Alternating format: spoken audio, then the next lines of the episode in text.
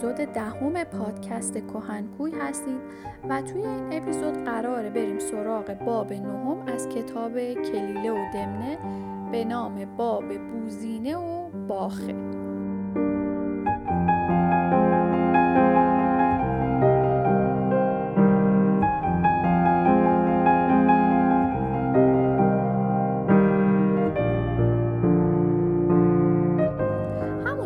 اپیزودهای قبلی گفتیم باخه یعنی لاک پشت. رای گفت اکنون بیان کن مثل آن کس که در کسب چیزی جد نماید و پس از ادراک نحمت قفلت برزد تا ضایع شود. به رحمن گفت کسب آسانتر که نگاه داشت. چه بسیار نفایس به اتفاق نیک و مساعدت روزگار بی سعی و احتمامی حاصل آید اما حفظ آن جز به رعیهای ساقب و تدبیرهای صائب صورت نبندد.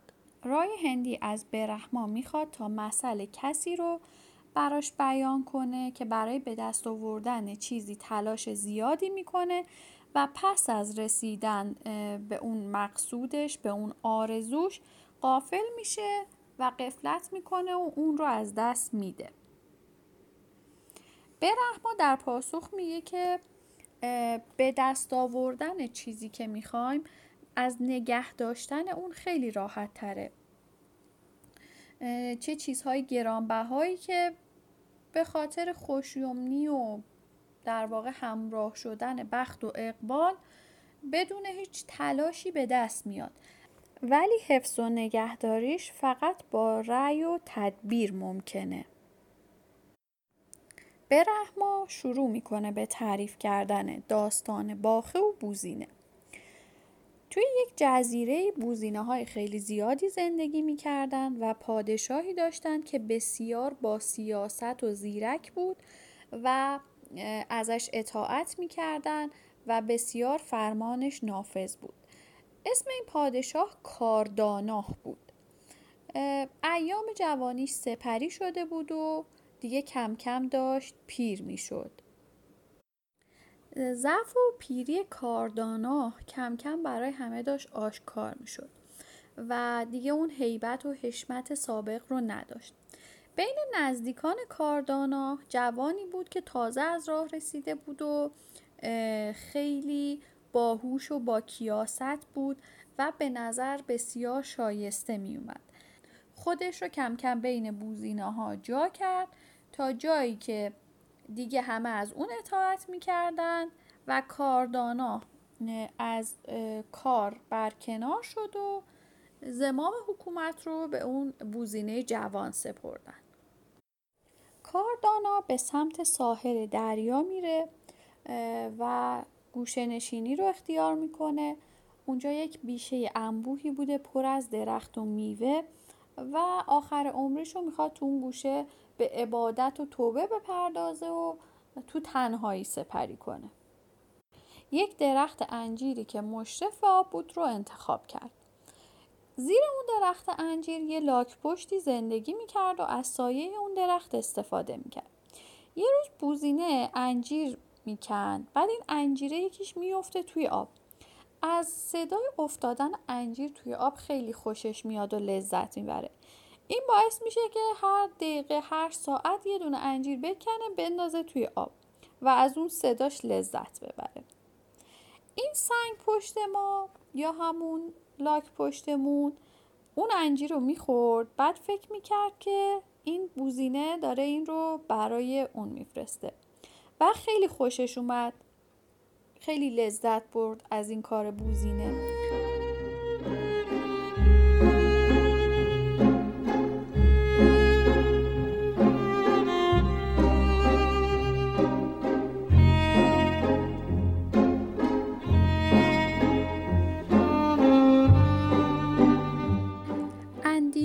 که بی سوابق معرفت این مکرمت میفرماید. اگر وسیلت مودت بدان پیوندد پوشیده نماند که چه نوع اعزاز و اکرام فرماید و چنین ذخیرتی نفیس و محبتی خطیر از صحبت او به دست آید.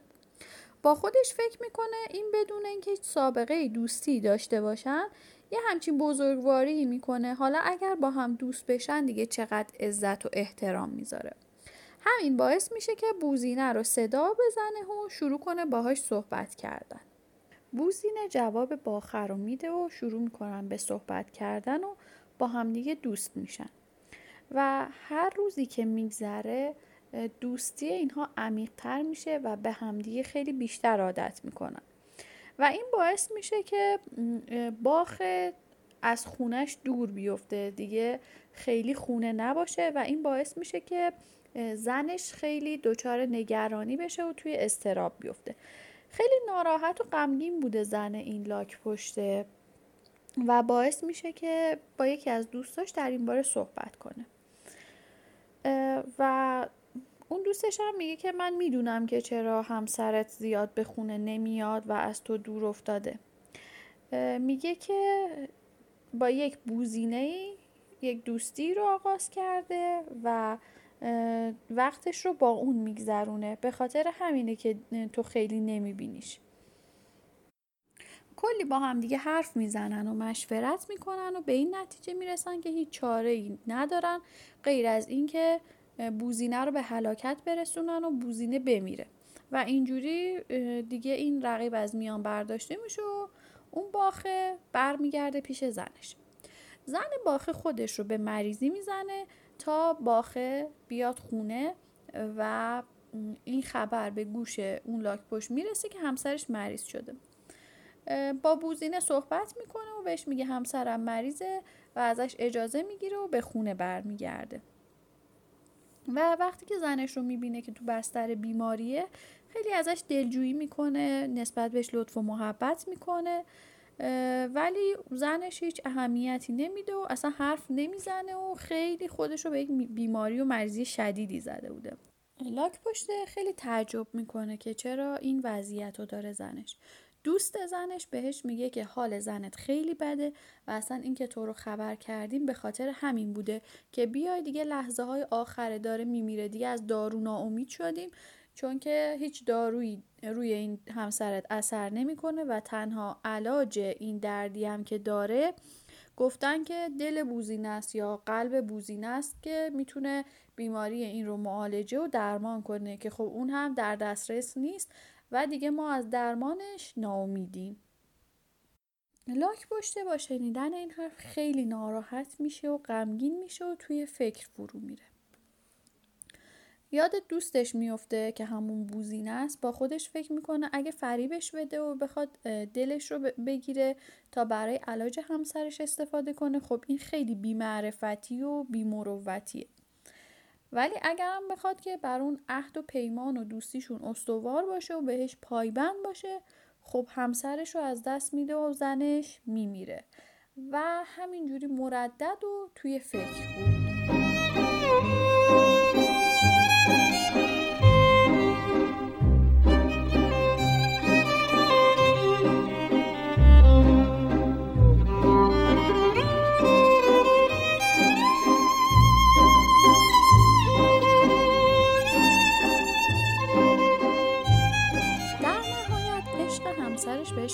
غلبه می‌کنه و تصمیم می‌گیره بره پیش بوزینه. بوزینه از دیدن لاکپشت خیلی خوشحال میشه و خیلی احوال پرسی می‌کنه و حال زن و بچه و همه چی از این می‌پرسه و ولی باخه جواب میده که انقدر دوری است و برای من سخت بود که دیدار خانوادم بهم نچسبید. اصلا نفهمیدم که چطوری به هم گذشت چون خیلی دوری است و سخت بود برام. و بوزینه رو دعوت می‌کنه تا به خونش بیاد که هم کنار بوزینه باشه و هم با آسایش و آرامش کنار خانوادهش باشه و از کنار خانواده بودن هم لذت ببره. بوزینه اول استقبال می‌کنه و میگه که خب این برای من خیلی جذابه که بیام خونه تو و دعوت تو رو قبول کنم. ولی همونجوری که می‌دونی گذشتن و عبور کردن از دریا برای من خیلی سخته. کار سختیه نمی‌تونم از دریا عبور کنم تا به خونت بیام. خونه این لاک توی یک جزیره وسط آب بوده. باخه میگه من تو رو پشتم سوار می‌کنم و به اون جزیره می‌برم. و انقدر از جزیره تعریف کرد گفت که خیلی قشنگه پر از نعمته پر از آسایش و راحتی و خیلی تعریف می‌کنه. در جمله بر وی دمی تا بوزنه توسنی کم کرد و زمام اختیار به دو داد خلاصه انقدر میگه و میگه تا از سرکشی و مخالفت دست برمیداره و قبول می‌کنه که با لاک پشت به اون جزیره برن. بوزین سوار لاک پشت میشه و به سمت جزیره حرکت می‌کنن. به وسط های آب که می‌رسن باخ مردد میشه. هی تو فکر فرو میره هی با خودش فکر می‌کنه این کاری که داره می‌کنه درسته غلطه. حیران و مردد بوده. بوزین متوجه احوالش میشه ازش می‌پرسه که چی شده چه اتفاقی افتاده چرا انقدر متحیری؟ بعد باخه می‌پرسه نه چرا؟ از کجا این حرف رو می‌زنی؟ میگه که از ظاهرت مشخصه که یه مشکلی داری. من سنگینم سختته داری منو با خودت می‌بری و اینا. باخه میگه که نه اینکه تو پشت منی اذیتم نمی‌کنه. من همسرم مریضه و نگران اینم که وقتی تو رو می‌برم خونمون خیلی خوب نتونم ازت پذیرایی کنم و بهت رسیدگی کنم. اولین بار تو داری میای پیش ما و من دلم می‌خواد که خیلی عالی از تو پذیرایی شه و نگرانم که این اتفاق نیفته. موزینه بهش میگه که نه نگران نباش. دوستی من و تو که پا برجاست و من می‌دونم که تو با من یک راست و یک رنگی و نسبت به من محبت داری. نگران این چیزها نباش. ولی خب این حرف رو این صحبت رو می‌کنن و به مسیرشون ادامه میدن. ولی باخه همینجوری نگران بوده. هی یه مقدار سب می‌کرده وای میستاده تو فکر فرو می‌رفته هی مردد بوده. بوزینه دیگه شک می‌کنه. میگه خب حتما یه چیزی هست این اینجوریه. من باید یه ذره بیشتر حواسم رو جمع کنم. دوباره ازش می‌پرسه چته؟ چرا اینجوری هستی؟ میگه که همین بیماری زنم و ناتوانیش منو خیلی به فکر فرو برده. بوزینه بهش میگه که خب ببینیم علتش چیه. شاید بتونیم یه درمانی براش پیدا کنیم. یه چیزی آخه مشکلش چیه؟ باخه بهش میگه که طبیبان یه دارویی رو معرفی کردن ولی دسترسی بهش نیست. نمیشه به دستش آورد. بوزینه می‌پرسه خب اون دارو چیه؟ باخه میگه دل بوزینه.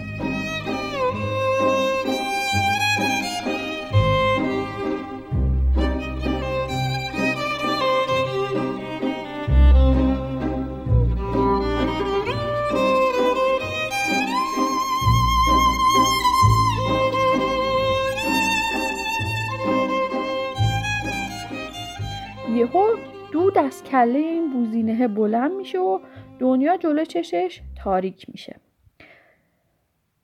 و با خود گفت شرح نفس و قوت حرس مرا در این ورته افگند و غلبه شهوت و استیلای نحمت مرا در این گرداب ژرف کشید و من اول کس نیستم که بدین ابواب فریفته شده است. میگه اون حرس و طمعی که داشتم باعث شد که به این مشکل دوچار بشم و اینجا گرفتار بشم. و منم اولین کسی نیستم که با این چیزا فریب می‌خوره و گول می‌خوره. بوزینه با خودش فکر می‌کنه که اگه به اون جزیره برسم یا باید تسلیم بشم. خب که در اون صورت میمیرم دلم رو در میارن و من کشته میشم. یا اگرم که امتنا کنم و اجازه ندم خب تو اون جزیره گیر میفتم. و از گرستگی میمیرم. بعد اگرم بخوام فرار کنم و بیام توی آب باز هم میمیرم. یعنی هیچ راه فراری ندارم. برمیگرده به لاک پشت میگه که من می‌دونم که این همسر تو چجوری معالجه میشه. راهش رو می‌دونم. و خب من اون رو ازت دریغ نمی کنم چون که بین دوستا درست نیست. اگر کاری از دست یکی برمیاد برای اون یکی انجام نده و مزایقه کنه. و من حتما این دارو رو به تو میدم و می‌دونم که خب همسر آدم چقدر برای آدم عزیزه و آدم براش نگران میشه. به خاطر همین من به تو کمک می‌کنم. فقط کاشکی که تو زودتر به من گفته بودی قبل از اینکه راه بیفتیم دلم رو با خودم می آوردم چون که دلم رو من رها کردم و گذاشتم اون جایی که بودیم. باخه میگه خب دل تو چرا نیوردی؟ چرا دل تو رها کردی؟ میگه این رسم عادت بوزینه هاست. وقتی می‌خوان برن به ملاقات دوستی خونه یه دوستی می‌خوان برن برای اینکه خیلی بهشون خوش بگذره شاد باشن خوشحال باشن هیچ غمی به دلشون راه پیدا نکنه و قصه و غم دنیا رو نخورن و توی رنج و سختی نباشن دلشون رو می‌ذارن و بعد میرن به مهمانی برای اینکه بیشتر بهشون خوش بگذره شاد باشن. حالا اگر می‌خوای من رو برگردون با همدیگه میریم. من دلم رو بر میدارم و میریم پیش همسرت. باخه برفور بازگشت و به نجه مراد و حصول قرض واسق شد و بوزنه را بر کران آب رسانید و او به تک بر درخت دوید.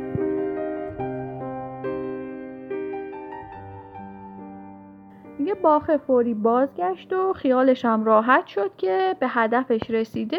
بوزینه رو به ساحل رسوند. همین که به ساحل رسیدن بوزینه خیلی سریع رفت بالای درخت. لاک پشتگی یه ساعتی رو منتظر میمونه. بعد می‌بینه نه خبری از بوزینه نمیشه صداش می‌زنه. بوزینه بخندید و گفت ای دوستی نموده و پیوسته دشمنی در شرط تو نبود که با من تو این کنی. بهش میگه که من یه عمری حکومت کردم فرمان روایی کردم سرد و گرم روزگار چشیدم خیر و شر رو می‌شناسم درست و غلط رو تشخیص میدم و اگر کسی بخواد با من دورنگی و دورویی کنه می‌تونم تشخیص بدم. تو فکر کردی می‌تونی از پس من بر بیای؟ فکر کردی من اون خرم که روباه گفته بود دل و گوش نداره؟ باخه این پرسه کدوم داستانو میگی؟ بوزینه تعریف می‌کنه میگه یه شیری بود که دچار بیماری شد.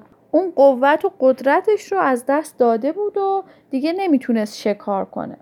یه روباهی در کنار و همراه این شیر بود که وقتی این شیر شکار می‌کرد از باقی مونده غذای اون می‌خورد. و خب به تب این شیر وقتی نمی‌تونسته شکار کنه خب روباه هم گرسنه میمونه دیگه. روباه میاد ازش می‌پرسه که میگه واسه این دردت این بیماریت هیچ علاجی نیست. شیر گفت مرا نیز خارخار این میدارد و اگر دارو میسر شود تأخیری نرود و چنین می‌گویند که جز به گوش و دل خر علاج نپذیرد. طلب آن میسر نیست. شیر میگه که منم همین دقدقه رو دارم. مرا نیز خارخار این میدارد. یعنی دقدقه منم همینه. این منو اذیت می‌کنه. و خب اگه بتونم دارو رو به دست بیارم که یه لحظه هم صبر نمی‌کنم. بعد میگه علاج دردشم دل و گوش خره که نمیشه به دست آورد. روباه میگه اگه اجازه بدی من میرم یه خری رو پیدا می‌کنم. چون که شما که با این ریخت و قیافه و این حالتون نمی‌تونین برین. مثل اینکه تمام یال و موهای شیر ریخته بوده و خیلی ضعیف و ناتوان شده بوده. روباه بهش میگه این اطراف این نزدیکی های چشمه است که یه جامشوی گازور تو گذشته افرادی که لباس میشستن و جامعه میشستن بهشون می‌گفتن گازور میگه یه گازوری هست که هر روز میاد اونجا برای شستن لباس و یه خری هم داره که باهاشون رخت و لباس ها رو میاره. و می‌تونم اونو فریب بدم و بیارمش اینجا و دل و گوشش رو شما بخورین و خوب بشین. روباه به خر نزدیک میشه و از راه دوستی باهاش وارد میشه. بعد بهش میگه که مشکلت چیه؟ تو چرا انقدر لاغر و ضعیفی؟ میگه که این گازور خیلی از من کار می‌کشه. و خیلی هم خوب از من نگهداری نمی‌کنه. زیاد علف نمی‌خورم و خب به خاطر همین لاغر و ضعیف شدم. بعد میگه خب تو چرا فرار نمی‌کنی؟ چرا اینجوری داری زندگی می‌کنی؟ چرا تغییر ایجاد نمی‌کنی؟ خره میگه فرقی نداره. منو همه می‌شناسم من خرم. هر جا که برم این رنج با منه. از من همین استفاده رو می‌کنن روباه بهش میگه اگه به حرف من گوش بدی من یک مرغزاری رو می‌شناسم یک دشتی رو می‌شناسم که بسیار سرسبز بسیار زیباست هوای خیلی خوبی داره و تو می‌تونی بیای اونجا زندگی کنی و, و از علفهای اونجا بخوری. خر دچار هرس و طمع میشه. میگه خب اگر که یه همچین جایی باشه و همچین چیزی باشه خب خیلی خوبه دیگه. قبول می‌کنه حرف روباه رو و با روباه همراه میشه و روباه اون رو می‌بره پیش شیر.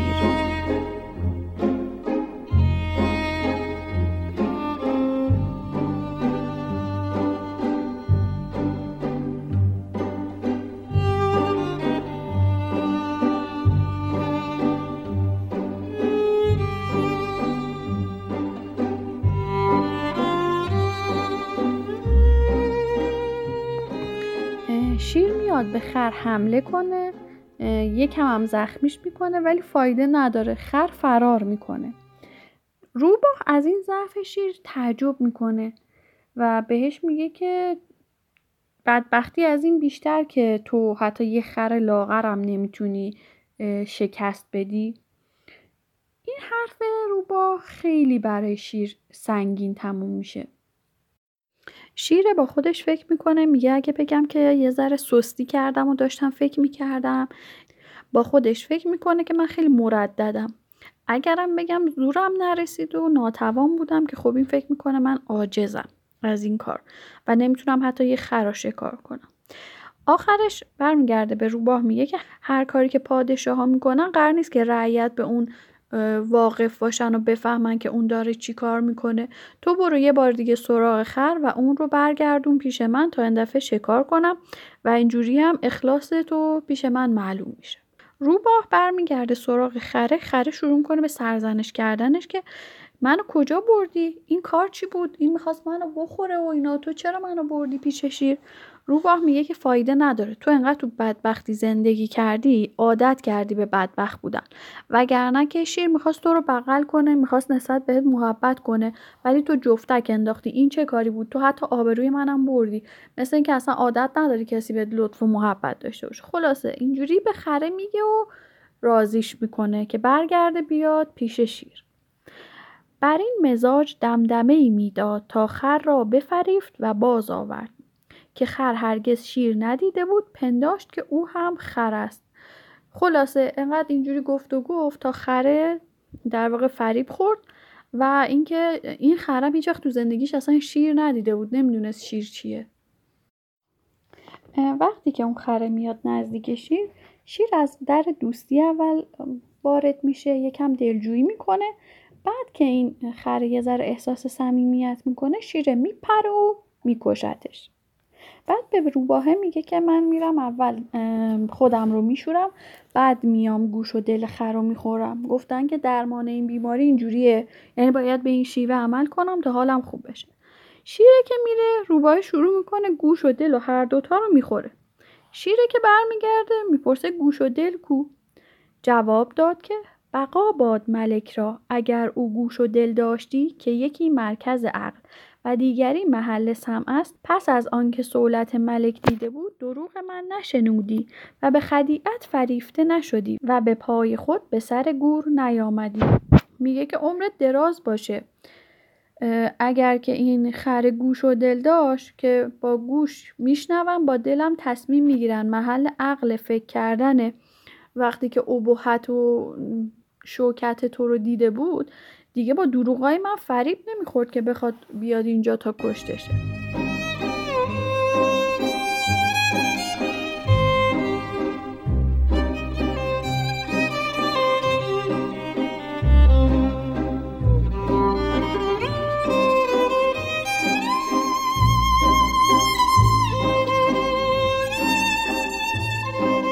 این هم داستانی بودش که بوزینه تعریف می‌کنه و میگه که این رو تعریف کردم برات که بدونی من بدون گوش و دل نیستم. تو انواع مک رو به کار بردی و هیچ جایی برای دوستی باقی نگذاشتی. ولی من با اندیشه و خرد خودم فهمیدم و تلاش کردم تا از دست تو رها بشم. باخه بهش میگه که من چه انکار کنم چه اعتراف کنم فرقی نداره. بر حال تو از دست من ناراحت شدی و دیگه حسرت و پشیمانی هم هیچ فایده ای نداره و باخه به خاطر کاری که کرده بود بسیار ناراحت میشه. این است داستان آنکه دوستی یا مالی به دست دارد و به نادانی و قفلت به باد دهد تا در بند پشیمانی افتد. خب باب نهم کتاب کلیله و دمنه همینجا به پایان می‌رسه و ما توی اپیزود بعدی میریم سراغ باب دهم از کتاب کلیله و دمنه امیدوارم که از شنیدن این اپیزود لذت برده باشید. شما پادکست کوی رو می‌تونید از طریق برنامه های Podbean، پادکست، Castbox، گوگل پادکست دنبال کنید. همینطور می‌تونید صفحات ما رو در اینستا و توییتر ببینید.